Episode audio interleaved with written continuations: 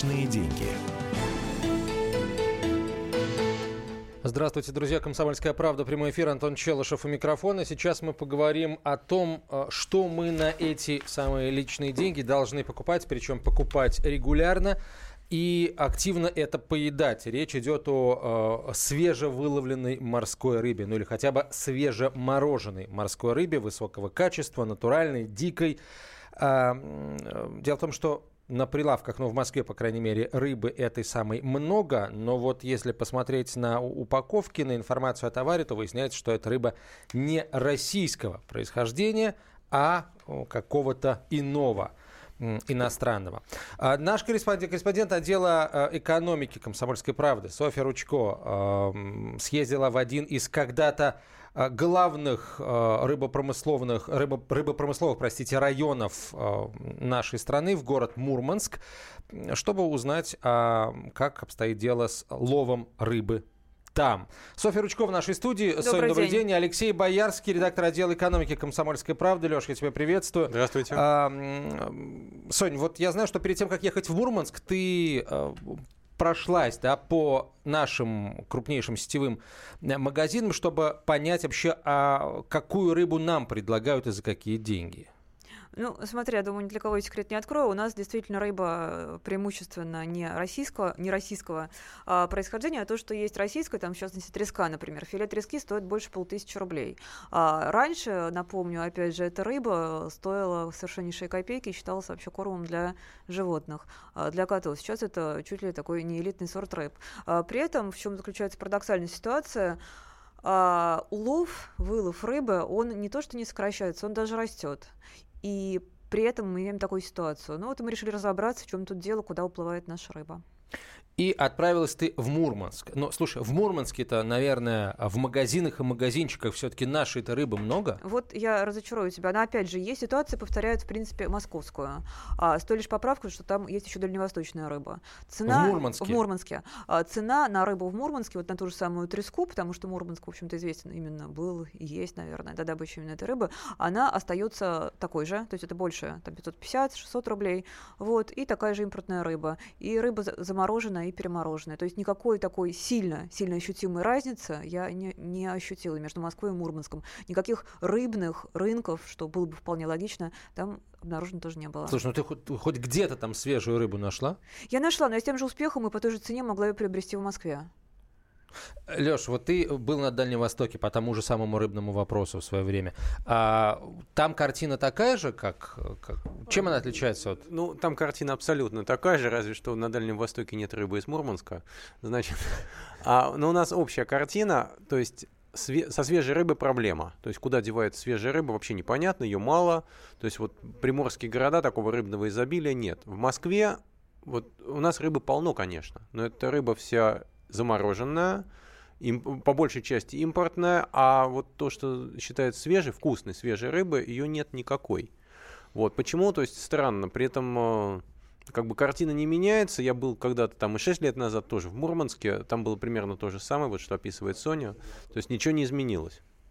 А я предлагаю прямо сейчас послушать генерального директора рыболовецкой компании «Севрос» Сергея Махотина, с которым ты, э, Соня, насколько я знаю, пообщалась. А вот что сам господин Махотин говорит о причинах, э, о предпосылках, э, которые привели в итоге к ситуации в ее нынешнем виде. У нас, согласно закону, два вида рыболовства – промышленный и прибрежный.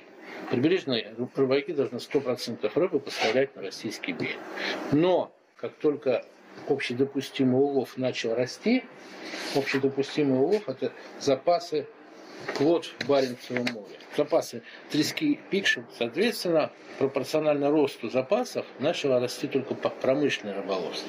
У нас 21 тысяча, у промышленных рыбаков, которые в основном работают на игру, 158 тысяч.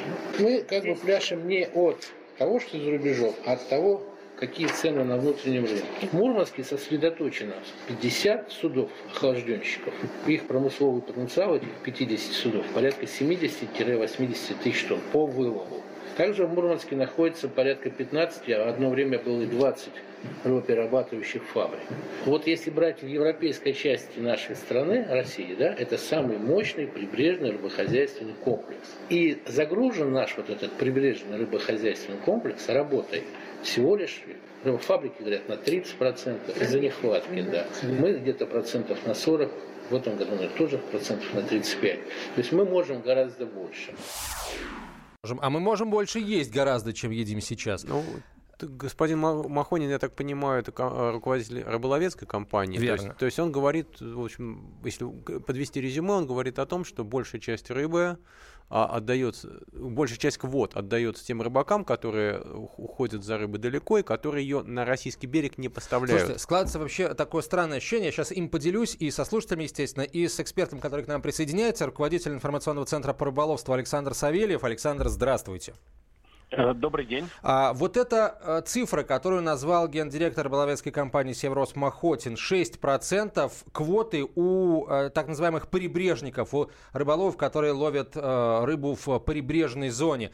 А, вот эти 6% это, это что? Это закон такой? Если да, то тогда получается странная история. То есть как бы в законе прописано, что вот а, россияне имеют право только на 6% рыбы, которая вылавливается нашими компаниями, потому что все остальные могут вольны отправляться вот на э, зарубежные рынки, что они счастливо и делают?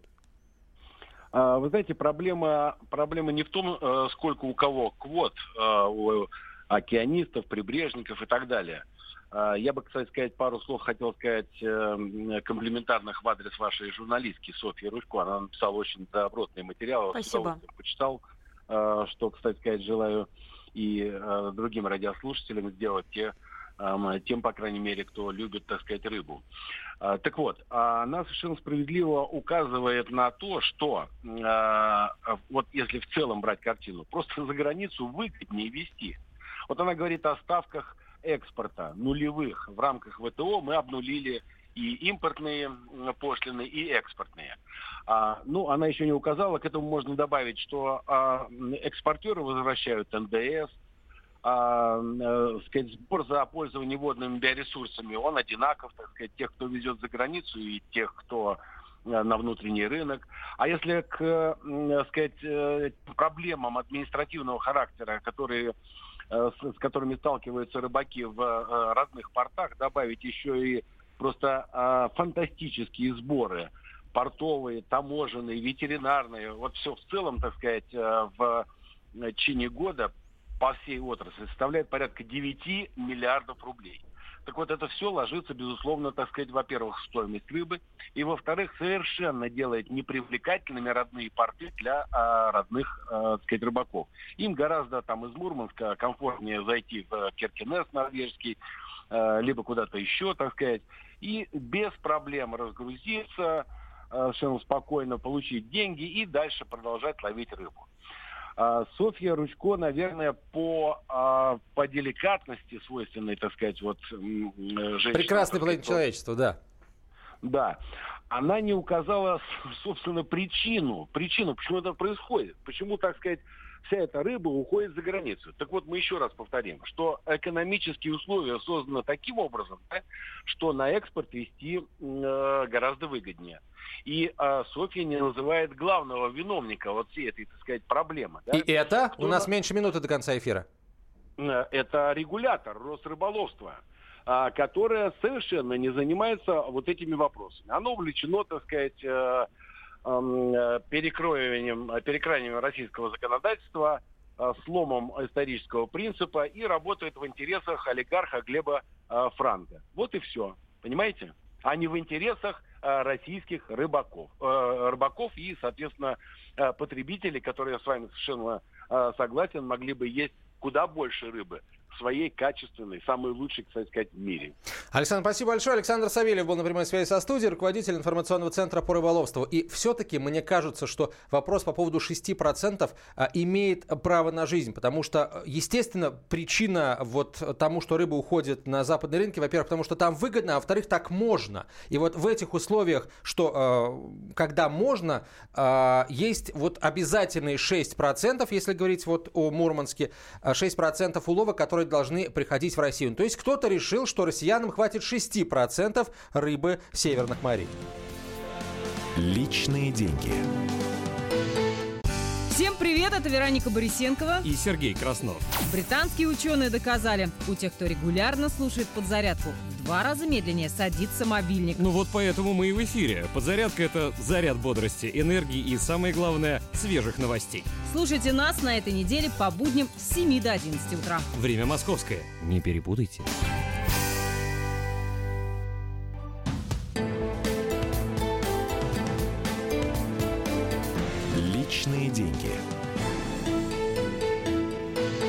Построили, он закрылся. А, я тебе Мы скажу, работаем что с ним в сейчас. прямом Давай. эфире, да. Вот видите, мы в прямом эф- мы в перерывах между эфирами не, не просто сидим и молчим, а обсуждаем, что мы будем делать дальше. Так вот, мне, честно, я не знал про эти 6%. То есть, еще раз, получается, что в, в условиях, когда отгружать рыбу там, тем же норвежцам можно. И, э, во-первых, а во-вторых, это просто выгоднее. А, есть вот те самые 6% а, квот, которые должны доставаться гражданам Российской Федерации. Покупателям, там, перерабатывающим предприятиям. Кто эти 6%? Откуда они, эти 6%? Это каждый год квота меняется или вот несколько лет а, у нас эти 6% действуют? А просто если есть эти 6%, а, а с чего мы решили, вообще наивно предположили, что на наших магазинах должна быть там наша российская, в наших магазинах наша российская треска, там наш российский балтийский э, лосось и так далее. Вот откуда им взяться? рит- ну, это риторический вопрос. Ну да, если 6%, квоты они, э, в принципе, устанавливаются на, на несколько лет, насколько я помню, но с, не- с не- с некими поправками. Иногда они могут немного пересматриваться в зависимости от прогнозов научных и прочее, прочее. Я полагаю, что но, на Дальнем но- но Востоке... несущественно. На Дальнем Востоке такая же примерно, да? Ну, вот, на, э, на цифри. Дальнем, ну, на Дальнем Востоке я не помню, сколько там, там прибрежное рыболовство или там дальнее, там насколько они там делятся, но там в любом случае там Япония, Корея, Китай, они просто рядом, и всю рыбу, которую можно, которую едят корейцы, китайцы, отдают им, потому что, ну, что там, везти в Москву будет значительно дальше. И не, вот, и иностранцы больше заплатят. Это общая проблема для всего нашего рыболовства. Там, то есть на Дальнем Востоке просто физически рыбы больше, и китайцы там не все едят, поэтому, в общем, что-то нам перепадает. Слушайте, когда вот заканчивается э, срок вот этих самых, э, вот этой шестипроцентной квоты, можно ли надеяться, что она будет пересмотрена в сторону увеличения? Соня, есть это- Она вот должна сейчас пересматриваться. Ну, в принципе, я разговаривала с представителями отрасли, которые внутри, да, вот с, э, рыбаками и с руководителями ры- рыбоперерабатывающих предприятий. У них э, прогнозы очень сильно пессимистичные. И они считают, что даже эти 6% было благом на фоне того, что может быть. Но я, кстати, хочу заметить, что на самом деле, вот там Соня была в Мурманске, видела пустые рыбоперерабатывающие производства, которые не загружены. Не- нечем Нечем, работать. да. Не Но чем. я хочу сказать, что вот я когда был 6 лет назад в Мурманске, видел эти производства, которые тоже были недозагружены, но те, которые работали, там была очень интересная картина. Они тоже лукавят. Значит, они получают рыбу, они ее перерабатывают, то есть они берут лучше, и лучшее филе трески они отправляют в ту же Норвегию, в Исландию, во Францию. То есть Вот. уже после переработки? После переработки, Мгм. конечно. То есть в любом случае это все равно выгоднее. То есть они ее переработали, отправили, а в Москву отправляют то, что у них там с конвейера упало. Обрись, условно говоря. А, а, отбраковку. Вот, и кости в Африку. Вот, ну вот так. То есть, поэтому в любом случае, пока у нас существует вот такая свободная конкуренция, пока там мы живем в рамках ВТО, там свободного рынка и так далее, то в любом случае а, за границей рыбу любят, может быть, не больше, чем у нас, но они могут за нее заплатить больше. Поэтому она уйдет туда. Э, Еще раз, э, у нас насколько вообще норвежцы больше платят за рыбу? Почему мы платим меньше тоже? Вот а- два вопроса в одном. Э, Смотри, ну почему мы платим меньше? Потому что на- там более платежеспособный спрос. У нас он э, сосредоточен в основном в крупных городах Москва, Москва, Питер. В других городах человек покупать не самую, в общем-то, э, как сказать, элитную рыбу за 500 рублей, это все-таки дороговато. Получается, купить мясо дешевле. Например, курицу можно купить там за 150, кстати, условно говоря, рублей килограмм. Надо, кстати, вот вспомнить, что мы посмотрели, сколько стоила треска. Вот сейчас она стоит, мясо стоит килограмм говядины 400 рублей, треска стоит 550 рублей. Значит, в советское время килогра- Обратно. да, килограмм мяса был 2 рубля, треска 80 копеек. Ледяная рыба, которая сейчас стоит каких-то неимоверных, по-моему, рублей 600-700 за килограмм, Даже за тысячу я читала, что уже до этого доходит. стоила копеек Ка- 60-70. Да. А, ты побывала не только в Мурманске, но и в знаменитой, кто-то скажет печально знаменитый, кто-то скажет просто знаменитый а, Териберки, суровый северный край. А, там в свое время тоже были достаточно мощные и рыболовецкие предприятия, и перерабатывающие предприятия. А, а что там сейчас, э, мы сейчас узнаем из фрагмента твоего интервью с жительницей поселка Териберка. Прибрежный лов здесь был самое главное. Рыбаки здесь были главные. Прибрежный лов потерял свое значение еще не сейчас, а уже лет 30-40 назад. А потому что появился порт громадный в Мурманске. Появились крупнотоннажные суда, которые стали уходить в а, океан. И здесь э, этот лов стал невыгоден шняки эти, парусники, обычные шлюпки, они невыгодны, потому что отсюда надо еще вести рыбу, либо ее перерабатывать здесь на месте. Никто этим не хочет заниматься, потому что дорога проблемная, вы же видите. Вот. Э, сколько раз у нас переходил уже рыбзавод из рук в руки? А, жительница Териберки, э, с которой пообщалась Софья Ручко. Ну, вот я, кстати, помню, что в Териберке был, вот 6 лет назад, когда я там был, там был построен э, самый современный на тот момент в Мурманской области рыбоперерабатывающий завод. Ну, а, отлично. Вот, и с него, правда, тоже, насколько я понимаю, все, что там перерабатывали, уходило в Норвегию, но он работал. А вот сейчас Sony говорит, что он закрыт. И очень интересно, да, сейчас действительно, какая, как изменился бизнес. А, это действительно закрыт, потому что а, некому работать на предприятии, потому что все уезжают в близлежащие города, где дают им квартиры жители Тереберки. Но что интересно, у этого рыбоперерабатывающего предприятия был, была своя гостиница для общежития, вернее, для сотрудников этого предприятия, и сейчас она переоборудована в отель, куда очень сильно едут туристы, и, в общем-то, на этом теперь зарабатывают жители на туристическом бизнесе. Еще один эксперт на прямой связи со студией выходит. Давайте задавать ему вопросы коллеги. Это управляющий партнер агентства Agro and Food Communications Илья Березнюк. Илья, здравствуйте. Да, добрый день, коллеги. А можно ли назвать вот более-менее правдоподобные цифры, э, если говорить о суммах денег, которые выручают наши рыбаки, э, вот ловящие рыбу неподалеку от Мурманска, от продажи этой самой рыбы норвежцам, шведам, кому угодно еще, только вот не нашим э, предприятиям? Ну, мне сейчас э, сходу достаточно сложно сказать. Единственное, что действительно э, у нас достаточно высокая цена на рыбопродукцию. У нас сейчас зеленый цвет для экспорта АПК в целом. А при учете того, что у нас э, рыба, собственно говоря, занимает второе место в разрезе всего экспорта АПК, то есть там более 18%, выше только зерновые, зернобобовые. А, цена на рыбу на сегодняшний момент тоже достаточно высокая на мировых биржах, поэтому, безусловно, вся рыба, а, возможная рыба, которую можно экспортировать при таком рынке, при высоких ценах, а, она будет идти туда. Ну, опять же, не вся, да, там часть, э, например, по Дальнему Востоку, там немалая часть, хоть у нас там 5 миллионов тонн мы практически вылавливаем по прошлому году. Вот, где-то порядка, по-моему, там... Илья, вот если двух, говорить да. о нефти, раз уж мы начали сравнивать, да, то есть да. такое понятие, как нефтедоллары там э, и так далее, пополнение бюджета, вся вот эта история. В случае с рыбой, насколько вот это, насколько налогообложение компаний, которые рыбу э, экспортируют, пополняет бюджеты разных уровней? Или они, это пополняет исключительно карманы судовладельцев? Ну почему же, как бы промышленники, они пополняют, э, опять же, там, вернемся к тому к рабочим местам, которые они создают.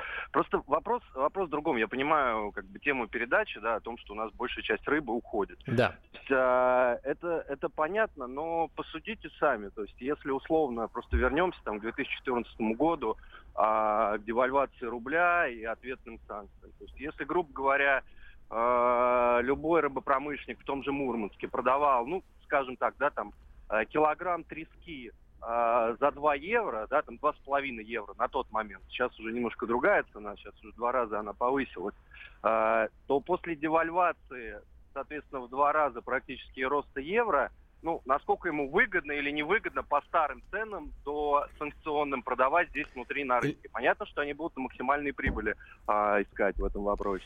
Илья, скажи, а какой выход? А, то есть у нас а, вот вчера премьер Медведев сказал, что если нефтяники не снизят цены на заправках, то он просто ведет заградительные пошлины на экспорт нефти. Может быть, нам тоже как-то ограничить квоты, а, то есть заставить а, рыбаков поставлять на внутренний рынок, ввести какие-то нормы поставки на внутренний рынок, повысить их? А, или просто, наплевав на ВТО, поставить заградительные пошлины, там ввести налог на добычу рыбы дополнительный, там, я не знаю, что угодно. Ну, насколько я знаю, э, в том числе Росрыболовство, они э, подали свое видение, заявки, да, что со следующего года, э, собственно говоря, ввести дополнительные экспортные пошлины для наших экспортеров рыбной продукции. А, вот, э, это, то есть этот вопрос, он поставлен и, в принципе, решается. В этом году так, да, то есть максимально, максимально возможную прибыль, которую получ, можно получить от экспорта, э, рыбодобытчики будут получать. Но, опять же, здесь же, знаете, комплекс проблем. 30 секунд у нас. Да, понимаете, комплекс проблем в том, что нужно развивать, э, в том числе, там, портовую инфраструктуру.